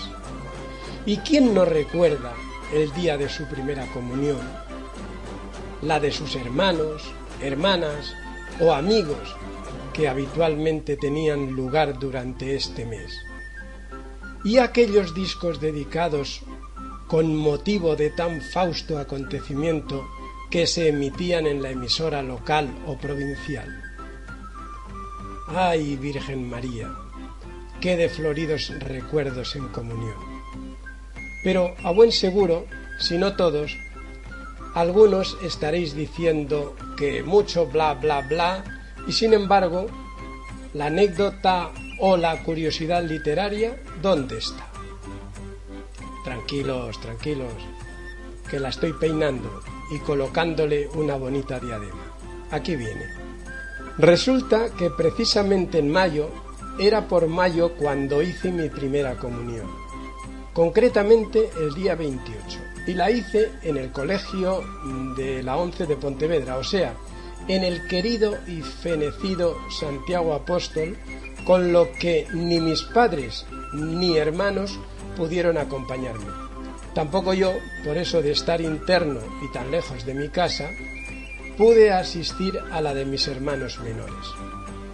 Por eso, cuando llegaba de vacaciones de verano, mis hermanos me las explicaban con todo lujo de detalles. En el pueblo, cada uno de los niños o niñas que hacían su primera comunión debían recitar de memoria en la iglesia, poco antes de recibir la primera hostia de su vida, un breve poema. No recuerdo si seleccionado por el cura o por el maestro o la maestra. Pues bien, uno de esos veranos, un hermano me recitó, hasta aprendérmelos yo también de memoria, dos poemas, el recitado por una niña y el suyo. Como soy muy educado, respetando aquello de que las damas primero, he aquí el declamado por la niña al tiempo que ofrecía a María un ramito de flores. Mi primer ramo de flores a tus plantas deposito. En recompensa, señora, solo dos cosas te pido. La bendición de mis padres, mis maestros y hermanitos, y un grano de tu pureza como tesoro divino. Se me olvidaba decirte al oído un secretillo. La más bella de las flores, guárdala para tu hijo. Quiero tenerlo contento. Somos tan buenos amigos. A continuación, el recitado por mi hermano, que muchos años después daría lugar a la curiosidad o anécdota. Cada nota que el viento murmura, cada rayo de luz en el sol, cada flor en la verde llanura es un himno a la gloria de Dios. Marineros que alzáis con orgullo en la popa gentil pabellón, de las olas el ronco murmullo os proclama la gloria de Dios. Labradores que al bosque sombrío disputáis de la tierra el favor, el rumor de las mieses de estío os enseña la gloria de Dios. Es el mundo una lira sublime que modula en eterna canción si suspira, si canta o si gime, siempre, siempre la gloria de Dios. Transcurrieron muchos años. Con la llegada de Internet a nuestros puestos de trabajo y a nuestros hogares, yo, como tantos otros, decidí buscar aquellos textos perdidos en lo más recóndito del baúl de los recuerdos. Sin embargo, en este caso, lo que me interesaba era conocer, si era posible, el autor de los mismos. Como todavía no había aparecido el Tito Google, recurrí a mi primo Yahoo. Y mirad por dónde. Al buscar, escribiendo los primeros versos, encontré que una sudamericana buscaba el poema recitado por mi hermano del cual tan solo recordaba los cuatro primeros versos y que, por lo visto, cuando se lo recitaron, le había gustado mucho. Como figuraba su dirección electrónica, se lo envié. Me lo agradeció tanto y tanto que me lo devolvió, pero ilustrado. Como es lógico, tuve que utilizar unos ojos ajenos a ver si alguno de los oyentes no tiene inconveniente en perder un poco de su precioso tiempo y envía a la dirección del programa las ilustraciones que cree que realizó para cada una de las cuatro estrofas la señora o señorita latinoamericana. En aquel entonces no logré saber el autor de los dichosos poemitas, Transcurrieron más años y apareció el Tito Google. Según este moderno doctor todo, el autor del segundo poemita es el político y escritor chileno Carlos Walker Martínez, 1842-1905, y el título Himno Universal.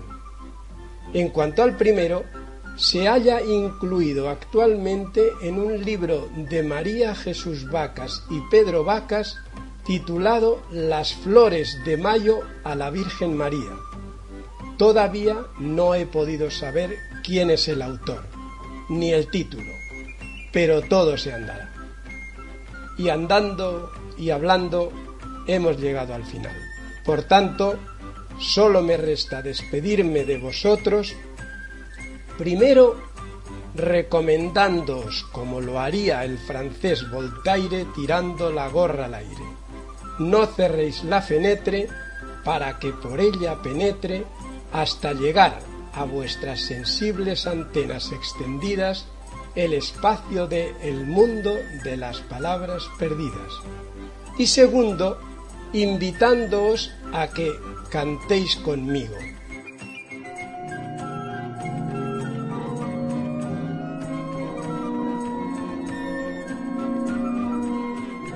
you.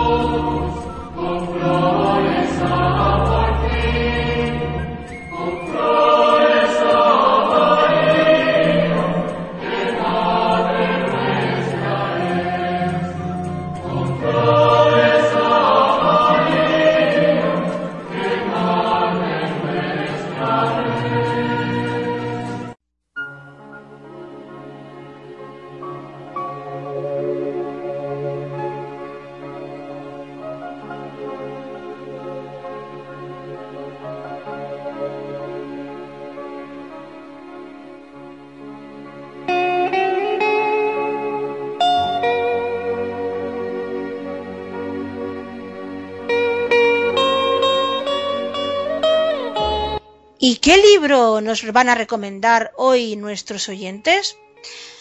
Pues hoy tenemos con nosotros a Danais Bautista, que es una gran lectora.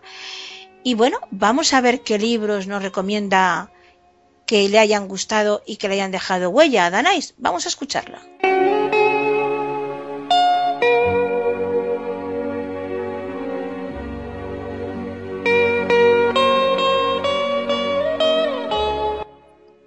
Hola, soy Danais, bueno, Danais Bautista, eh, músico cubana, eh, cantante, compositora, arreglista, eh, que, bueno, afincada aquí en Madrid hace cinco años, más o menos. Y, estoy uh, con ustedes para hablar de, la lectura, uh, que es, en mi opinión, es uh, sencillamente un abrir de ojos directamente, es conectar con todo un mundo enorme, tan enorme como, como queramos uh, dimensionarlo. Es, es, una fuente de la que beber la lectura, uh, fundamental para crecer, para formarse, uh, para descubrir y sobre todo para activar la capacidad de, de buscar, de generar, de crear, de aprender. Es fundamental, yo creo. de pequeñita eh, antes de, de, perder la visión, uh, quizás con 3, 4 años, ya tenía yo libros que me llamaban mucho la atención, de cuentos, lo típico que se les regala a los niños, um, y me los aprendía de memoria, algunos de ellos, de escuchar que me los leían y asociarlos con, la, los dibujos, ¿no? las ilustraciones. luego, después de perder la visión, aprender a leer en braille. Recuerdo que quien más me incentivó para leer eh, fue mi tío, un lector impenitente de siempre, y, y mm, descubrió él que había una biblioteca donde yo podía ir y pedir libros, y, y empecé a leer braille, o sea, más allá de la biblioteca de la escuela, de la propia escuela donde estudié, eh, para ciegos eh, había una biblioteca bastante nutrida donde yo solía ir a, eh, a pedir libros que me leía con más o menos fruición, pero de todo un poco. Y bueno, la afición por la lectura siempre estuvo ahí. Siempre tuve, me encanta leer en braille, la verdad, aunque cada vez lo hago menos, lo tengo que decir, eh, pero siempre estuvo ahí. Eh, y a lo largo de, los años, más que una afición, se iba haciendo una necesidad, porque el mundo no se puede abarcar, mmm, no somos ubicuos. Entonces, eh, yo creo que leyendo es un modo tremendo de estar en conexión con todo y de descubrir todo. Y leyendo y leyendo de todo, uh, no sé, siendo adolescente, claro, me llamaba la atención la literatura uh, llamada policíaca, uh, la novela negra, digamos, típica, pero no sé, se me fue ampliando mucho el diapasón, me encantaba la historia, ciencia, novela, o sea, todo, narrativa. Y en Cuba empecé a, bueno, mis amigos teníamos inquietudes muy parecidas, comentábamos lo que leíamos, etcétera. Um, y fui, eh, fue creciendo en mí la afición por la literatura rusa y descubrí un, bueno, un autor tremendo, pero también un, una obra que me marcó mucho, que se llama Los Hermanos Karamazov, que yo se la recomendaría a toda gente. Hay, hay unas reflexiones mmm, acerca de, de, la vida, de, de la moral, de, de lo que podría llamarse el Dharma, que me parecen impresionante y un desarrollo psicológico de, los personajes tremendo. Y uh, no sé, otro libro que, que, para mí es hermosísimo, que también me marcó mucho, se llama, bueno, la traducción, El sentido de la vida, de Rabindranath Tagore. Ha habido muchos libros interesantes. De hecho, recuerdo, uh, estoy leyendo ahora uno que se llama La sin sincronicidad. Uh, bueno, tiene un, título más largo, pero en fin, basado en, toda la, filosofía de Carl Jung, uh, etcétera, que me parece muy interesante. Todo lo que nos ayude, yo creo, a, descubrir y a mirarnos hacia adentro para luego salir uh, es fundamental. Y animo a todo, uh, a toda persona a que lea que no está divorciado para nada con, hacer una vida activa, eh, se, se, puede convertir en un, gran, en un gran placer leer. Y ya está, básicamente es eso.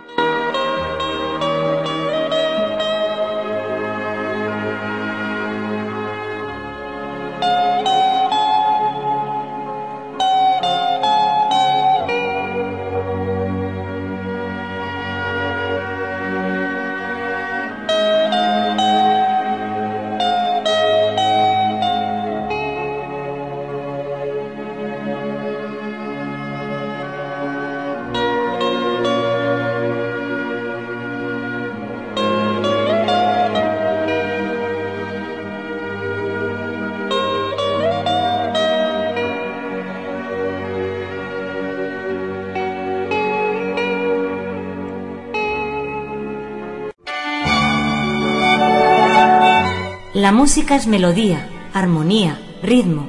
La música es emoción, sentimiento, pasión. La música es expresividad, belleza, arte. Ven a descubrir la música clásica. Escucha Musicalia. El primer y tercer lunes de cada mes a las 6 de la tarde. Con repetición al día siguiente a las 6 de la mañana. Puedes volverlo a escuchar el sábado a las 10 de la mañana y el domingo a las 12 de la noche. En As Radio. ¿Os acordáis, amigos oyentes? El mes pasado, nuestro compañero Manuel González Otero dedicó su sección a la palabra maestro. Pues bien, este mes quiere rendir homenaje a un profesor al que le tenía muchísimo cariño. Para ello, su hija Judith González Brea nos va a leer un artículo que nuestro compañero escribió hace mucho tiempo.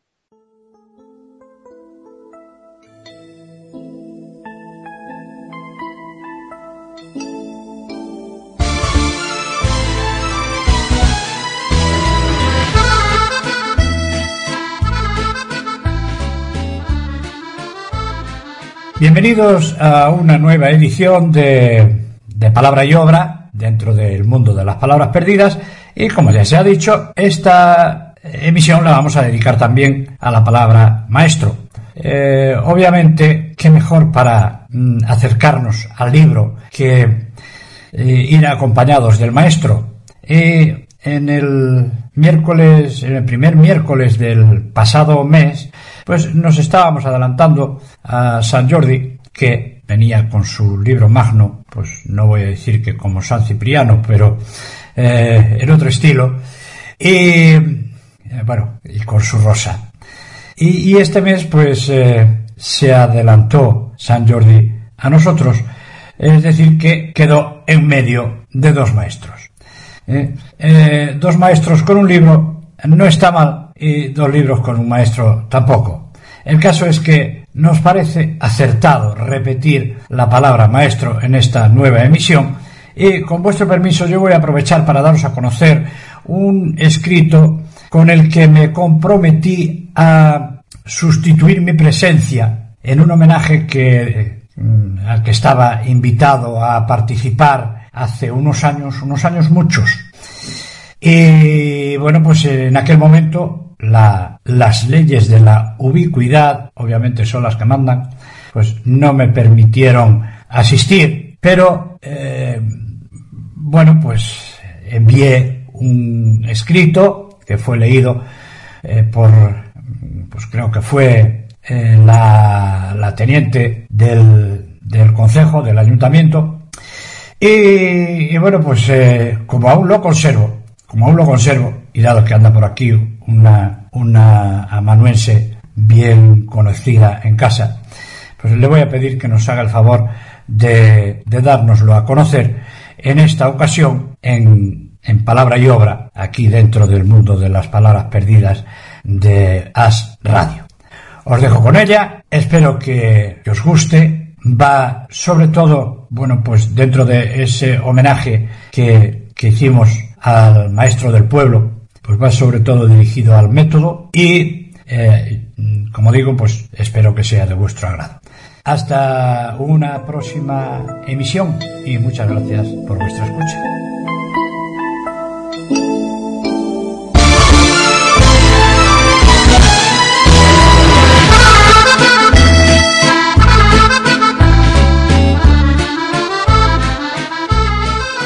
Recuerdos del maestro.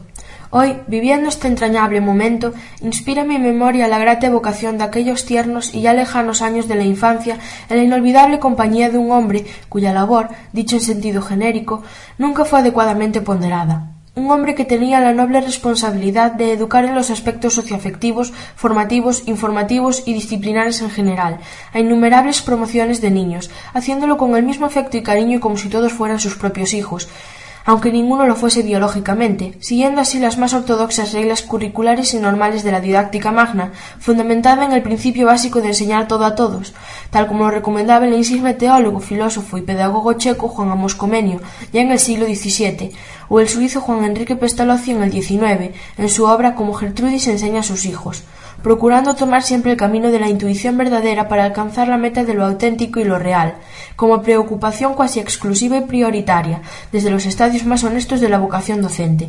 Queda, pues, claro que me estoy acordando de don Cayetano, el magnífico maestro que, tal vez a varios centenares o incluso a algún millar de niños, se empeñaba en encauzar por difícil que resultara por el camino de la verdad y la vida, como el maestro de Nazaret manifestaba a sus discípulos, sin otro interés personal que el de darnos el bien que poseía para que fuera más suyo, tal que San Pablo dijera en su carta a los Corintios bien que consistía, evidentemente, en transmitirnos con la mayor voluntad y abnegación toda la ciencia y experiencia de que era depositario, como alimento imprescindible para lograr la educación integral y en suma la felicidad de sus pupilos, sintiéndose consecuentemente también el más feliz cuando medía y observaba, con la indeseable vara del examen, que los objetivos habían sido alcanzados, pese a que el método utilizado nunca le pareciera el más idóneo a la población discente, como suele ser habitual.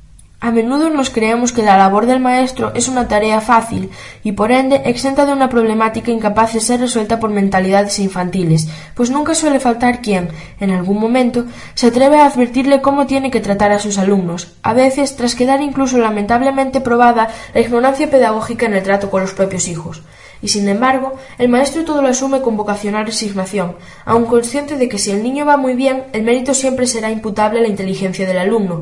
En cambio, cuando va muy mal, el motivo será, a fortiori, lastre de una nefasta labor magisterial en la aplicación metodológica sobre todo, o pedagógica en general, pues, con frecuencia, y por frívola que parezca la expresión, al menos en determinados entornos sociales, el maestro es el mero pastor que, obligado por imperativos legales, tiene el compromiso inexcusable de mantener el callado en alto a fin de bajarlo necesariamente sobre el lomo de algún ejemplar del rebaño, cuando su comportamiento muestre visibles indicios de abandonar el redil.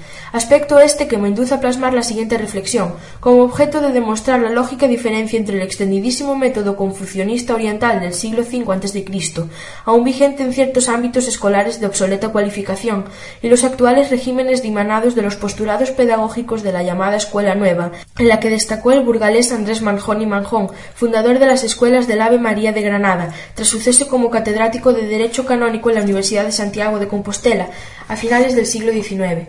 Hace varios miles de años, cuando aún los animales hablaban, uno llamado Homo sapiens destacó por encima de todos los demás, al darse cuenta, verbigracia, que podía hacer proyectos realizables en algún intervalo de tiempo, momento, instante, temporada, rato, o simplemente caminar erguido sobre dos patas, valiéndose simultáneamente de las otras dos para realizar distintas acciones, diferentes a las específicas del desplazamiento, como era la construcción y uso de utensilios, con los que había comprobado una mejor eficacia y habilidad en el desenvolvimiento diario de su modus vivendi, en virtud de cuyos descubrimientos comenzaría sucesivamente a poner en práctica un aprendizaje basado en la imitación y asimilación continua de actitudes, aptitudes, destrezas, posibilidades y hechos de sus congéneres, como célula básica de la educación intencional que constituiría el paso siguiente, siempre dirigida o más bien reprimida mediante incentivos desagradables llamados comúnmente castigos, encaminados habitualmente a producir dolor físico, para que el educando o víctima en este caso, coaccionado por la circunstancia del acto mal llamado educativo, por parecerse más a un adiestramiento animal que a una labor pedagógica, tratara de entregarse con todas sus fuerzas a la consecución del objetivo a fin de evitar la injusta pena para la que nunca reconocería el delito, naciendo así la popular sentencia confucionista la letra con sangre entra, a la vez confundida con un postulado didáctico por haber sido durante siglos método de uso cómodo en las escuelas de nuestro país y aun de una amplísima área académica del denominado primer mundo, hasta el lejano oriente, de donde procede desde desde que el sol nació. Pero al fin, tras muchos siglos de controvertidos debates sobre las materias que configuran la formación de los docentes para implicarse con la más correcta o acertada coherencia en la educación del niño, aparecen en el último cuarto del siglo XIX los alemanes Wilhelm Wundt, responsable de la creación del primer laboratorio de psicología en la Universidad de Leipzig en 1979, en el que fundó con categoría de ciencia la disciplina llamada psicología social, y el neocantiano Paul Paul Natorp, quien funda asimismo la pedagogía social, las cuales van a constituir la plataforma de los movimientos de renovación pedagógica extendidos rápidamente por toda Europa para concurrir formando la base de una corriente moderna en el campo de la educación, denominada Escuela Nueva, que iba a ser introducida en nuestro país en el año 1901 por el pedagogo catalán Francesc Ferrer y Guardia, insigne maestro republicano, sin embargo con un desdichado final, al ser mandado asesinar por el rey Alfonso XIII por considerarlo responsable de haber arrojado una bomba dentro de un jarrón de flores a la comitiva nupcial del monarca y Victoria Eugenia de Battenberg, el 31 de mayo de 1906, hecho en el que perdieron la vida varias decenas de invitados y sufrieron diferentes lesiones más de un centenar, si bien la pareja de desposados salió ilesa del atentado. Mas, aunque posteriormente se descubrió que el terrorista no había sido Ferrer, sino el anarquista Mateo Morral, bibliotecario de su instituto, el ilustre pedagogo fue igualmente fusilado en el Montjuic el 13 de octubre de 1909, con las consiguientes e inmediatas condenas internacionales, por lo que sólo pudo impartir sus nuevas teorías durante una corta decena de años. Paul Natorp, cuya filosofía de la educación es seguida y calificada muy positivamente durante el siglo XX por los más eminentes estudiosos de las ciencias educacionales, de Europa sobre todo, afirma que el hombre es un ser que no crece aislado, ya que de este modo sería solamente una abstracción sino en convivencia con los demás y sometido al influjo recíproco de los miembros que forman el grupo, comunidad o entorno social en el que su vida se desenvuelve. Por eso entiende que la educación de un individuo está condicionada por la de los demás individuos y persigue como objetivos educativos los valores, verdad y belleza, bondad y justicia, salud y utilidad, y como la filosofía es la teoría de la cultura y la doctrina de los valores, la pedagogía estará fundamentada por todas las ramas de la filosofía. Del mismo modo, hemos de colegir la adecuación del método a la pluralidad educativa, observando pormenorizadamente sus contraindicaciones sobre todo, o lo que vulgarmente podemos llamar los pros y los contras de una administración metodológica concreta. Ello implica, pues, que mientras el castigo lleva a la consecución inmediata de un determinado objetivo, una regla ortográfica, la tabla de multiplicar, como valores informativos, la sensibilidad emocional del alumno, afectividad, ética, moral, valores formativos, y su dignidad como persona está siendo estigmatizada con píldoras de violencia, que él mismo puede transformar o convertir incluso en dardos emponzoñados que, a la corta o a la larga, dejarán una huella indeleble en el desarrollo conductual de su carácter y temperamento en formación, con posibles repercusiones negativas para él mismo y, consecuentemente, debido a la sinergia de cohesión que lo vincula a la comunidad sociofamiliar y profesional en la que desarrolla su vida diaria, también para los individuos que cohabitan con él en las distintas etapas del desenvolvimiento humano, infancia, juventud, adultez, senectud, fundamentalmente. Las ciencias de la educación, pedagogía, didáctica, filosofía de la educación, psicología, sobre todo, concurren en la veracidad de que lo que bien se aprende nunca se olvida, y prueban asimismo la eficacia del castigo o la represión por el logro y rapidez de la ágil asimilación de conocimientos por aquellos educandos a los que les fueron aplicados tales métodos, pero a la vez también coinciden en el en el inolvidable y sempiterno comentario del aprendiz inherente a su aversión hacia el maestro por el medio utilizado para alcanzar dichos fines, apostillando prácticamente que el remedio causó mayores perjuicios que la enfermedad. En conclusión, quien suscribe estas líneas Padre y maestro a la vez, con un dilatado currículo en su haber docente saturado de recuerdos y experiencias, no quisiera rematar sin aludir, aunque de refilón, a la autobiografía del polémico escultor renacentista italiano Benvenuto Cellini, titulada Jardín de añoranzas, en la que afirma que el mejor maestro será siempre aquel que tenga vivos recuerdos de su infancia, para decirle sí, pero siempre que dicha infancia hubiera gozado de un superávit de felicidad dentro de una placenta ambiental pletórica de afecto y de cariño. Por eso termino con un epílogo de atrevimiento y sinceridad. Piensa que todos te recordarán más por lo que hayas querido que por lo que hayas dejado. Manuel González Otero.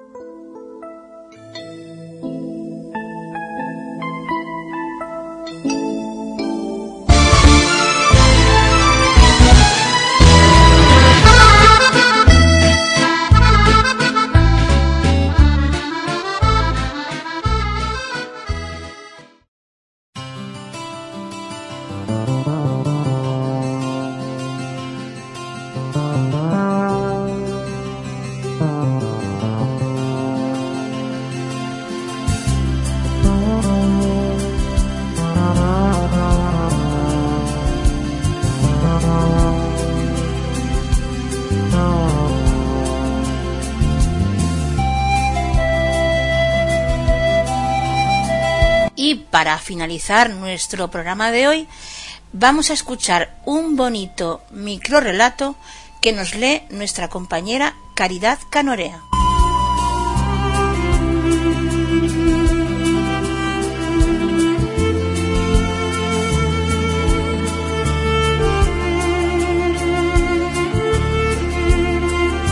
La leyenda del hilo rojo.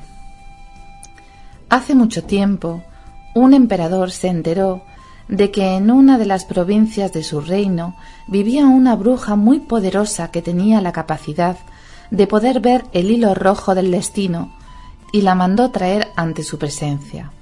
Cuando la bruja llegó, el emperador le ordenó que buscara el otro extremo del hilo que llevaba atado al meñique y lo llevara ante la que sería su esposa.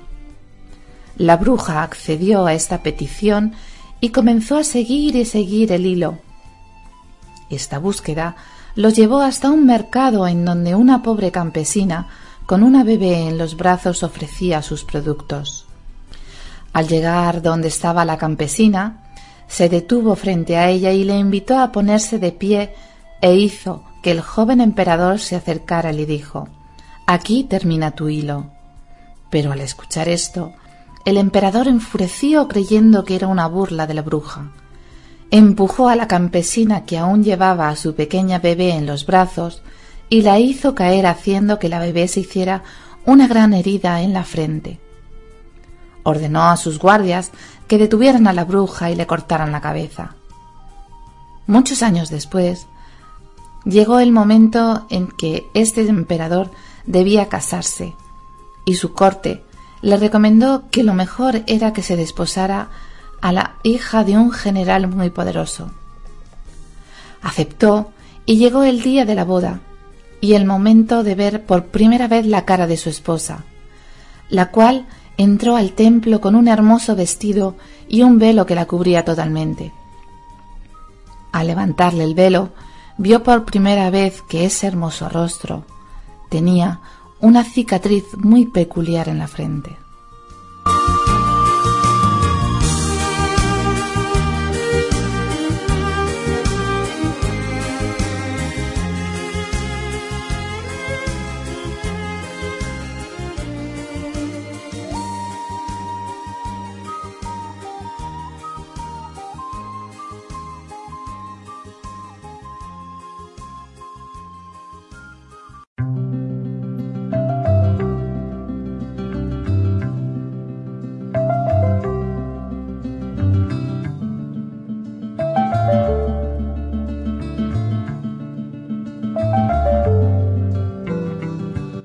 De las palabras perdidas, con Pepi Fernández y Caridad Canorea.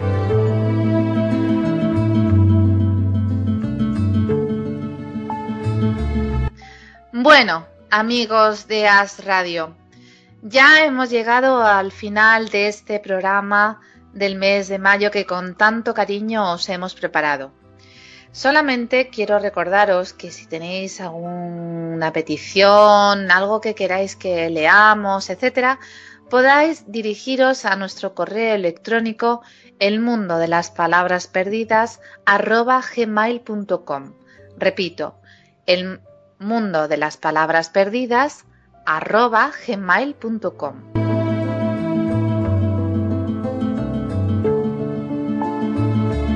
Bien, pues como habéis podido observar, hoy hemos tenido de todo, entrevistas, relatos, las secciones habituales, a Eutiquio Cabrerizo que nos ha hablado de lo que él opina sobre el premio y nos ha leído un párrafo de su novela.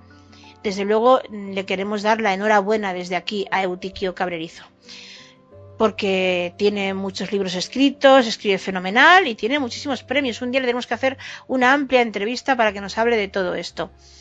Os quiero recordar, amigos, que nuestro programa se repite 12 horas después de su emisión en estreno y también el próximo domingo a las 6 de la tarde. Un beso muy fuerte para todos y hasta siempre, amigos. Hasta siempre, queridos amigos oyentes.